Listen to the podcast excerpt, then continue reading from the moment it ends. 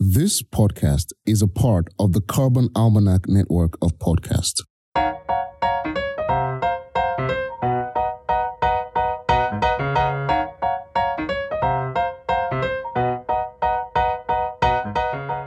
What happens when regular people work together to create massive, meaningful change on a global scale?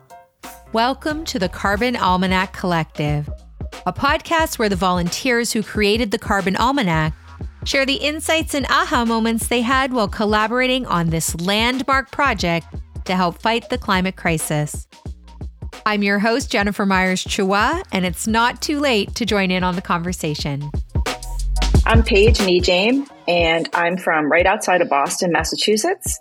And my role in the Almanac was to be a writer and um, sort of collaborator in the kids section, um, the kids materials that we're doing um, that will be a free download for everybody, and also to um, write and uh, edit and collaborate on the rookie section of the Carbon Almanac. My name is okay. Michi Mathias, and I live in the U K, a town called Lewis in the south of England. And my role on the Carbon Almanac ended up being a really interesting one. I was doing some hand-drawn illustrations. The rest of the Almanac really was quite digital, um, infographics and charts and graphs and things. But this one section really benefited from just a, a whole different style, and I was really pleased to be able to contribute. My name is Boon. I'm from Singapore. My contribution to the Almanac is layout for the kids' Almanac and infographics and charts. I'm wondering if anyone has learned one thing about the climate crisis from working on the kids' project that has just blown your mind. Anything? Not any one particular thing, but lots of surprises along the way. Um, just like facts about concrete, for instance. I never realized that that was a massive contributor. And now I can't look at building projects going up around here without thinking about that. I was a rookie myself when I joined this project. Um, and so when, when we talk about, um, concrete, um, And, and Michi says that she sees the buildings of concrete. It's such, it's so complicated, right? Because concrete is so cheap. So in developing countries, they use concrete to make, um, these buildings so that they can live, and we all have to live, right? So it's so complicated. We, we need concrete, but concrete is bad for the earth. So we've got to figure out a, a better way to do it. Um, that's just as inexpensive. Um, the other thing that really surprised me was I was one of those people that thought like, well, I'm recycling, and so I'm doing everything I can. And it turns out that like one of the first things we learned was that the, um, that, you know, when you throw something in a recycling bin, it doesn't mean that it's being recycled. That just blew my mind. I had heard that. Um, and somebody had once said that to me, and I thought, oh, he's crazy. But that was what came out. So I, I was a rookie. And so I learned so much. And Michi, what led you to joining the Almanac? My background is in environmental work, which is what I'd been doing for many, many years before, in like in a previous life, with working with Greenpeace. And ever since I was a kid, I've been really concerned about pollution and extinction and all those things. So I'm just an environmentalist through and through. But when I saw a, a chance to get involved with this, it was just the perfect thing. I suppose I'm one of those people that I've been involved in environmental stuff for so long that I kind of, sometimes you despair because you've been, you know, involved for a while, nothing's making a difference. And I just needed, it, it felt like a way that I could really work with other people and make something happen. We were all brought in via about Seth.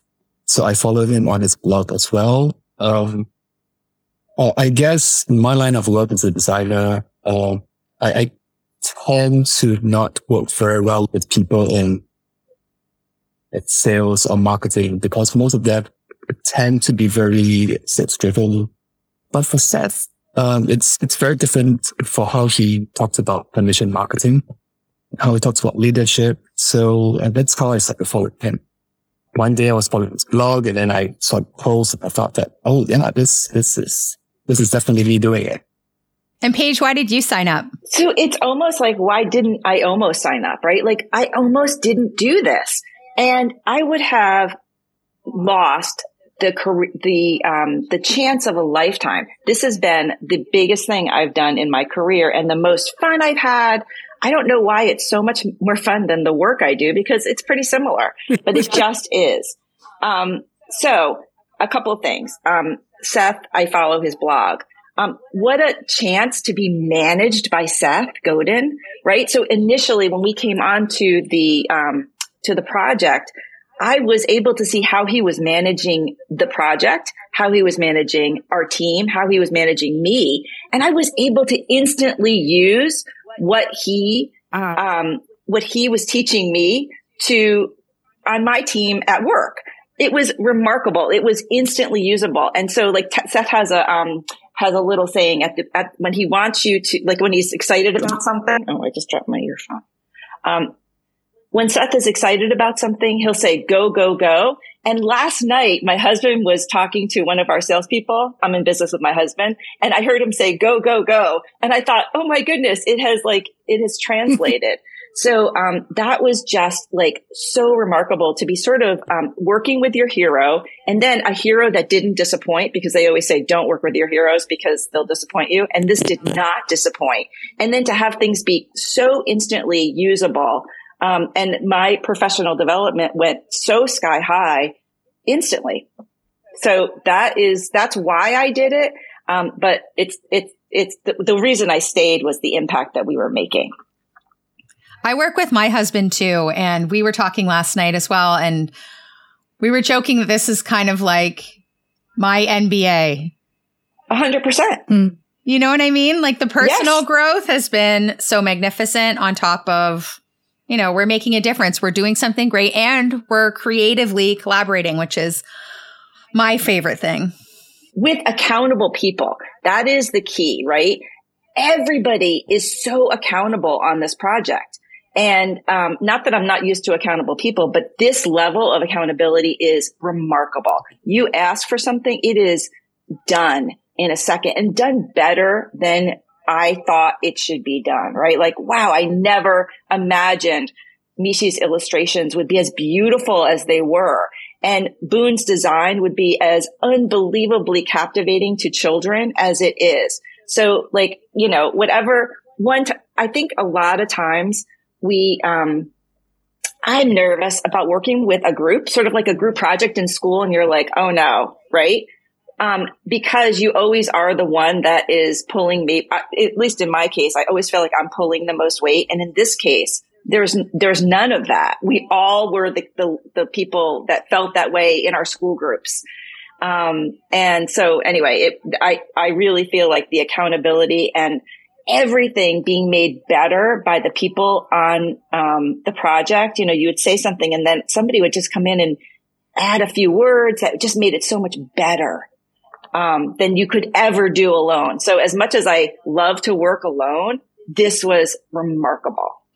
Michi, I'd love to hear from you about the collaborative experience on this project. What was it like collaborating in a group like this? Well, it was really unbelievable. I would have thought it was impossible that it could work.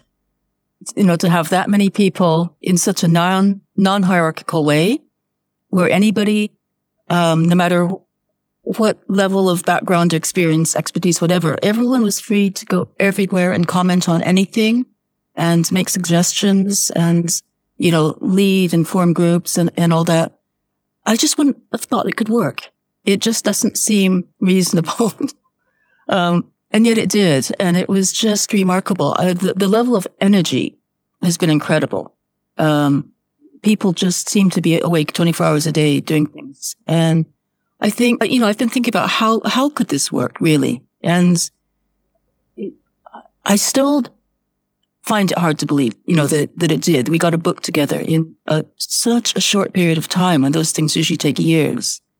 Um, and all volunteers, you know, all around the world. It really was something else. And I think a big part of it is the way Seth managed it. You know, like, like Paige was saying, it was just really amazing to witness. He let us run. but he was somehow always had oversights on. And if, if the things going a bit the wrong way, you know, he would steer it back. He would comment. He would encourage. He was always positive. Um, but you know, he, he had certain things that had to be done. And aside from that, it could go off in, you know, all sorts of unexpected directions and let people's own creativity, um, you know, come to, come to the fore. So yeah, I've never seen a collaboration like that. I work on my own, all by myself, at my desk. Um, you know, just me and a client. Um, and I kind of, I'm, I'm really used to that. So yeah, this has been a great experience that it doesn't always have to be that way. And Boon, what's your experience been like here? I'm only assuming that this is quite different from your regular day in, in the design world. How has this experience affected you? Um, oh yeah, it's certainly different. Um, so actually I haven't been practicing design for a while already. Um, I'm currently teaching, although I just recently left my full-time post. Um, so, um, I think as a designer, we do get to collaborate quite a fair bit, but again, not on this level. Um, I'll work, I, I, I prefer to work in small teams, uh, because I am, I guess that's my personality. Um, yeah, but, but for this, um, I was actually apprehensive about joining, or, but then again, I thought, since it's a volunteer stint, um, I guess people can be more forgiving if, you know, if, if we do not do as well as, as expected. Um, but it turns out that, um, I guess to, to echo what Paige just mentioned earlier about Seth, about you know, him being a, a hero and preferably not to work with a hero. I was actually also very apprehensive about that. Um, but yeah, he walked the talk. So very, very happy about that. Very, very happy. I am going to agree with you on that. I feel like Seth's been nothing but genuine and accommodating and just lovely to all of us. So that's just an aside. When talking, I'm assuming from working on the kids project, when talking to kids about climate change, you hear some pretty outrageous ideas. So before this, I asked my seven-year-old for an idea, what kind of invention she would submit if we were looking for inventions. So like building a ship to ride into space with carbon catching vacuum backpacks. I don't know. That could work. What kid or adult inspired climate change invention do you wish was reality? There's one section um, of the kids' materials that I really feel hits sort of the biggest problem with all of this. And that is like, what's taking so long? I feel like kids are like, what's going on? Why is nobody doing anything? If I could wave a magic wand, I would make carbon emissions visible, right? So if fire could could spout out of your tailpipe every time you, you drove your gasoline car, you'd be pretty uh, alarmed by that. But it's since they're invisible, nobody's sort of alarmed. Um, so that's what I would do. I would make it more visible. And I think that people would act as if there was a fire, because we certainly act when, when things are more visible. Michi, do you have any outrageous kid or adult inventions that might be inspiring you to, for a career in invention building? I haven't really, really thought that way, I'm afraid.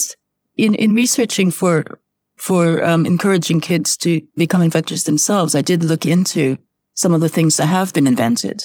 And we've got a few illustrations of, of those. They're quite sensible things that actually do make a difference, that, you know, things that don't need electricity and, and don't need plastic. So maybe just a whole, a whole series of, of changing what we take as normal. It's going to go a long way. I mean, I'm old enough to remember when you didn't walk into a supermarket and get given a plastic bag. And when water didn't come in bottles, water bottles, yeah, in even glass bottles. Back in the old days, the only people that had a plastic bottle of water were cyclists or campers. And life was perfectly good then. I think in some ways we have to not think about um, so much standard of living, but quality of life. And those things don't really need to be happening. Boon, have you had any bright invention ideas working on this project? I mean, if, if it's going to be some kind of a magic contraption, then probably something to to snag those politicians who are not doing anything uh, about climate change. So maybe like your Trumps and your Boris Johnsons, yeah, so people like that. Snag them, put them away. What were some of the contributions that you think that Michi and Paige brought to this project that are worth talking about or worth noting? I just, I just feel that I didn't expect to work so well with both of them, because when we started off with the Carbon Almanac, uh, I don't think we actually crossed paths too much. That's, that's what they did. Everything was very organized where it was going, and when we had discussions, it's very open.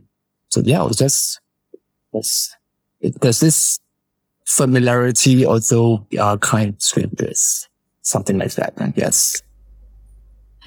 And Michi, what are the contributions that are notable from Boon and Paige? Like, what have they brought to this project that has helped you in your realization of what you've come here to do?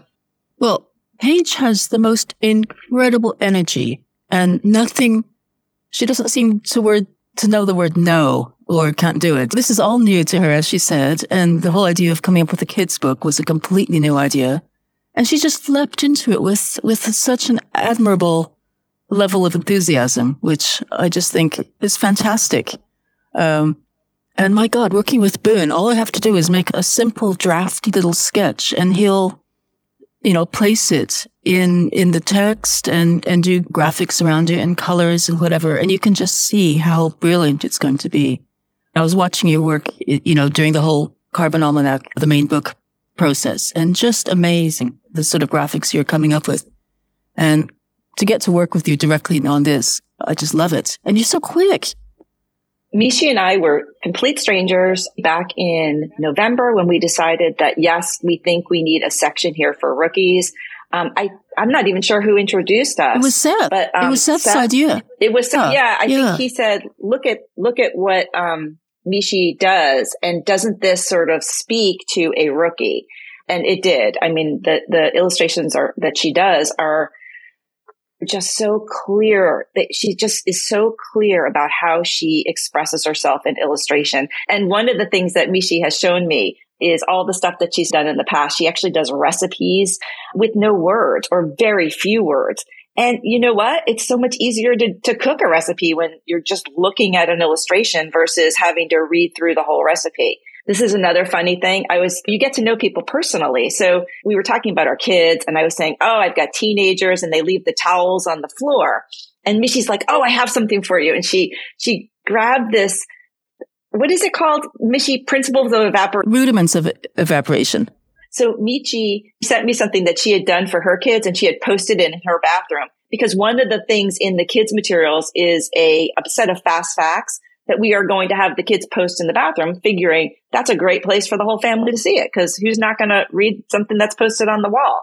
I just love her style. And the, the rudiments of evaporation are simply that a towel placed on the floor is not going to evaporate as as easily as a towel that's hung up. It's it's so adorable. And she had done that for her kids. And so I now have it on my bathroom wall.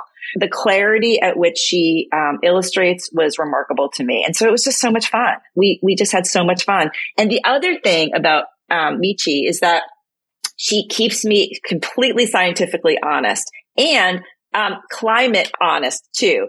So like whenever I would mention a car, she's like, well, you're assuming that a car is normal. Why don't we go ahead and assume that cars are not normal and then write it?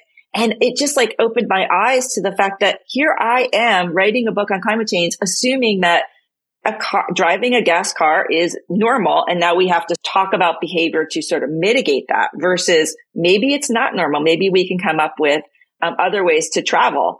It, it was just so wonderful. And Boon, so I had seen Boon. We did not work together too much on the actual Carbon Almanac, but I saw his work because we're allowed to sort of peek in at all the different work streams. And I thought, if I do this kid's uh, book or the kids' materials, I want Boon to design it, because I just saw, again, clarity of thought, the ability to turn something around and make what he was doing on the adult Carbon Almanac or the regular Carbon Almanac was making charts to illustrate things that were not necessarily very clear and easy to understand. And all of a sudden, I was understanding them. So again, as the target audience for the rookies, I was just blown away by how, how well he could communicate with, with his graphics. I will say that I had the opportunity to work with Boon throughout the building of the Almanac, and I have spent months trying to get into his brain and figure out how he thinks like that, and I've had no success. So, Boon, your ability to take a really complex idea and turn it into something so just brilliantly simple and easy to understand is really remarkable. So, all the kudos we can give you. And if you have any tips on how to think like that, I will take them now uh, and we can share with everyone. But how do you take an idea that is really complicated and distill it? Like, is this just a part of who you are, or do you have any tips to share? Um, I would say it's actually just, um, you know, when, when I read something and then I don't understand, I have to make sure that I understand completely before I start to design it. So like what Paige mentioned, she didn't understand it earlier. And after seeing the graphics, then she said, I understand. So for me, it's, I'll need to read the article. Um, sometimes if it's not clear, then I'll look at some of the links that they have attached to the articles. Or once I get a clear picture, then I'll try to do it up and I'll see that, I'll see whether I, could I understand it or not. Michi, yeah. Do you have any insights into your creative process on how you take things that are really complicated and simplify them? It's just how my brain works. I really can't explain it. Um, I just, I visualize things like that. Like, I don't know. I mean, Paige mentioned the graphic recipes. For years, even before I started doing them in a thinking of publishing or anything, if I read a, a long, complicated recipe, it would be so annoying. Like, you have to keep going back. How many grams of flour was that? When did you put in the celery? I would just sketch it literally like on the back of an envelope before I could cook, just with really rough sketches and arrows and things like that. And to me, that's just how, how I think.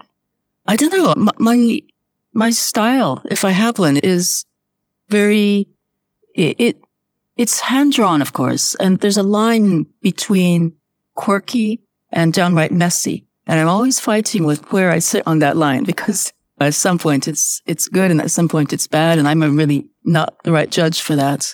But having said that, I've been doing some really, really sketchy illustrations just for the drafting at this point. Because people may not be aware of this, but when, when you're like putting illustrations into printed, you know, pages, they've got to be the right size. And there's no point coming up with the finished product because you don't know if it's going to be shrunk or expanded. You want to draw at the right size. So for now, I'm just doing really sketchy things. And somehow Boon is coloring them digitally. And I'm thinking, oh my God, that almost looks like we could live with it. It's amazing. My creative process involves a lot of drafting. Basically, that's, that's what takes forever, is pencil sketch after pencil sketch and getting things in the right place, getting things to work together on the page, um, and to fill the space nicely. And then, you know, to be really, really clear, you can see what, what happens first, what happens next, which part of the illustration matches what, what you want your eye to be drawn to and what's just sort of background detail.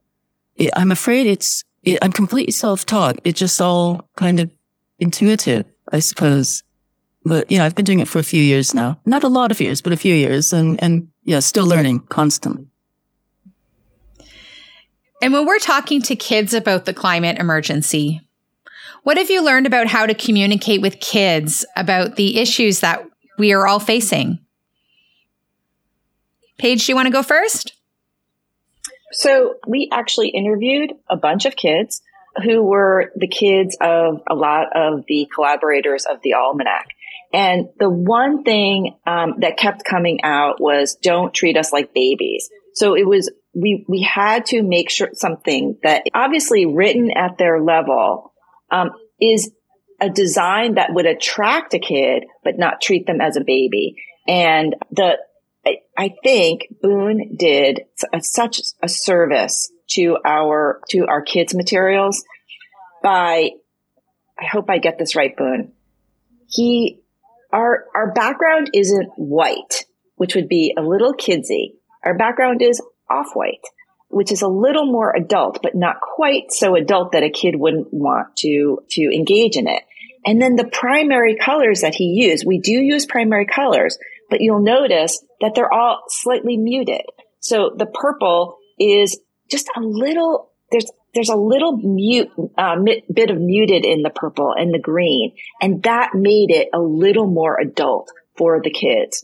Same thing with the writing. You'll notice that it's very conversational and very easy to follow. And honestly, I think some adults will learn a whole lot reading the kids' materials.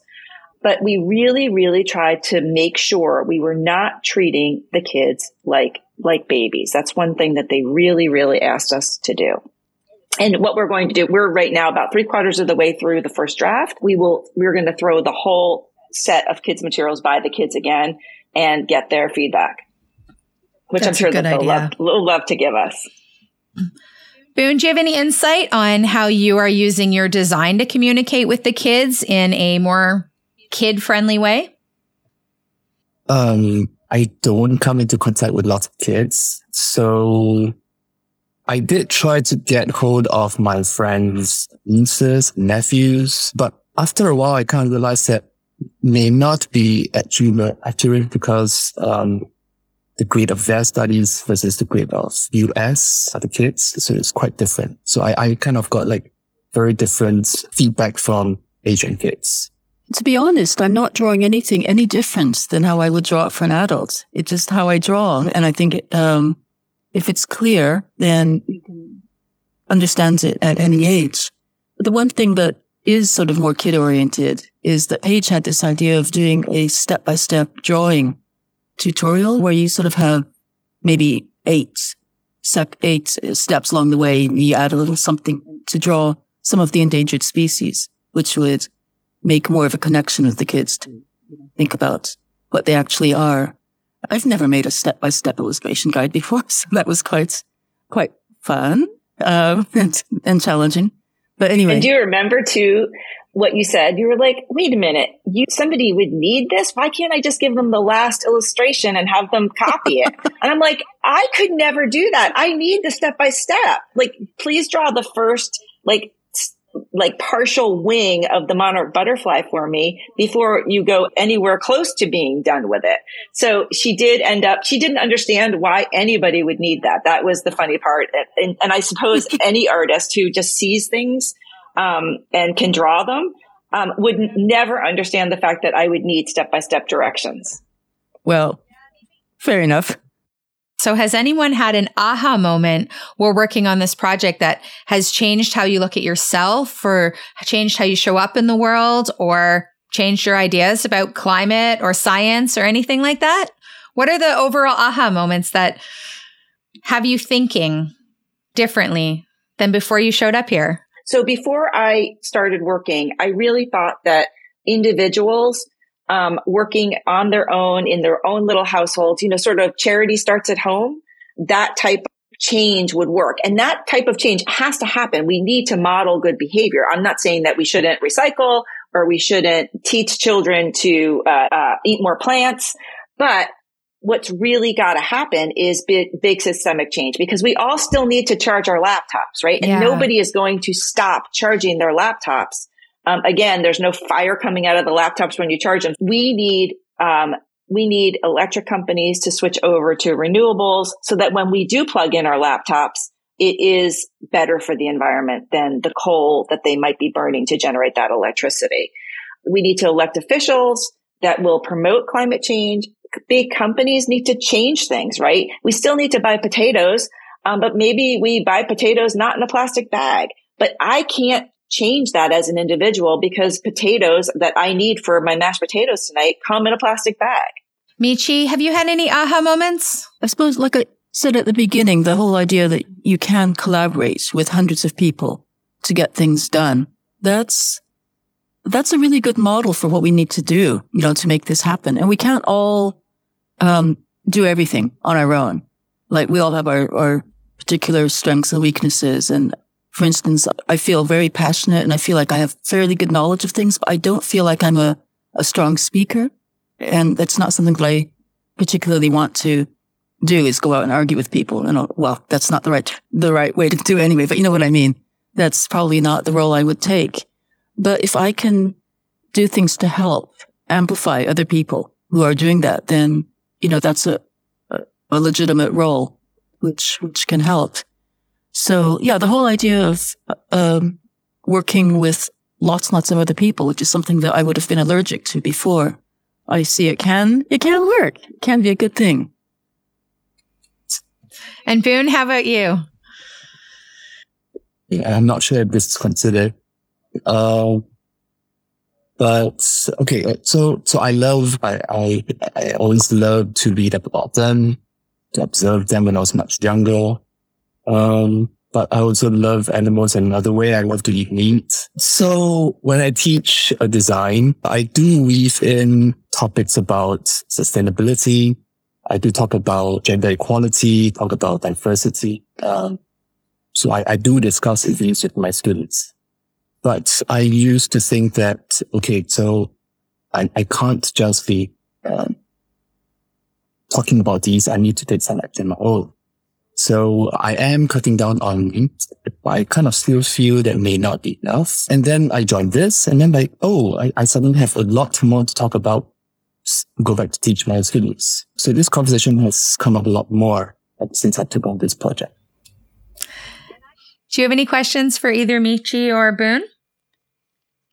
No, but I do have a comment. Sure. I think both of them, when they, how you were asking, how do they do what they do? I think both of them approach things with a little, they, the child in them, in both of them, never died, right? They, there's a piece of, of children in both of their minds that is open-minded and willing to be a little wacky. So I, I really appreciate that. Just the ability for them to, first of all, embrace the wackiness and really go with it. It makes things so much better. Now, I'm going to give you an example of something that happened the other day. Seth had mentioned something.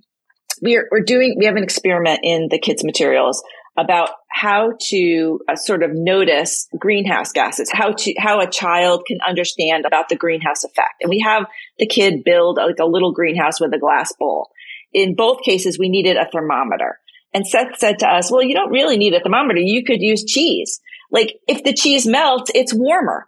And I thought, oh my goodness, I, that is something that like I might have mentioned in a corporate meeting and everybody would have just been like, that is so crazy. What are you talking about melting cheese? But we all sort of got around the fact that maybe you don't need a thermometer for this project. Maybe we could have the kids melt chocolate chip, chocolate chips or butter or cheese.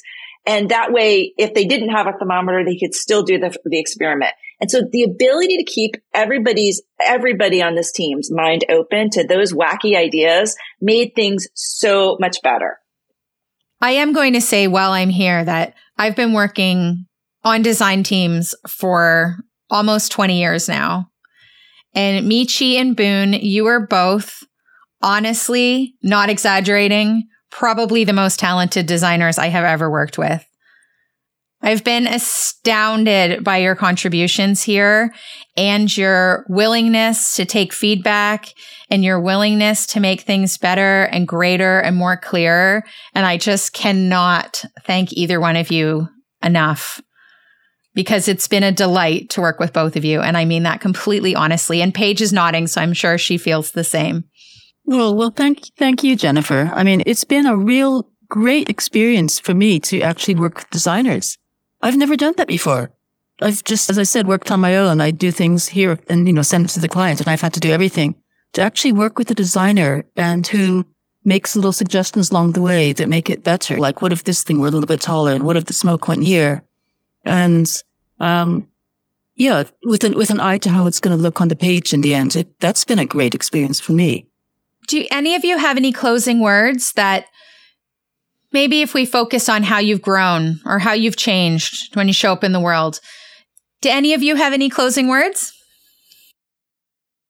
What I want everybody to understand that I learned was that I thought in order to enact change, I'd have to maybe go picket somewhere with a sign. And then maybe that was the only way to do it. Um, and that, you know, and that's not really me. And so what could I really help with? So I love to write. I don't mind leading something. And so here I was able to use my, um, my the things that I find fun to help a cause move forward. And in thinking about, in thinking about like how other people could help, we have actually in both the rookie section and the kids materials given ideas like maybe you don't want to carry signs, but maybe the kids could babysit for people who are carrying the signs. So that's a great contribution. If you're, if you love to cook, maybe you are making food for the volunteers. Maybe you have, maybe you're a bookkeeper and you can help with the, the QuickBooks in the Green Candidate's office. There's so many ways. You don't have to just go and pick it. Um, and you don't have to sit on a phone and fundraise. Those are like two things that I would never consider myself a good person for. But there are just so many ways. So in my case, it was writing and, and organizing. And who would have thought that actually could make a difference? But it ended up being such a great hobby, right? It was the thing that when, whenever I was doing something at work that was hard, I'd always come back to the Carbon Almanac and do something that I found sort of joyful. And then I'd go back to work and I'd be in a better mood.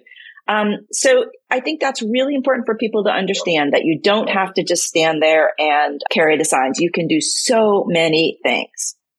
I just like to pick on, pick up on the, the word volunteer, which Paige said there, because it's reminding me that when you're in the sort of arts world or the music world, which I also do, so many times you get asked to do something for free. It's like, no, we don't have a budget for the music. We don't have a budget for that.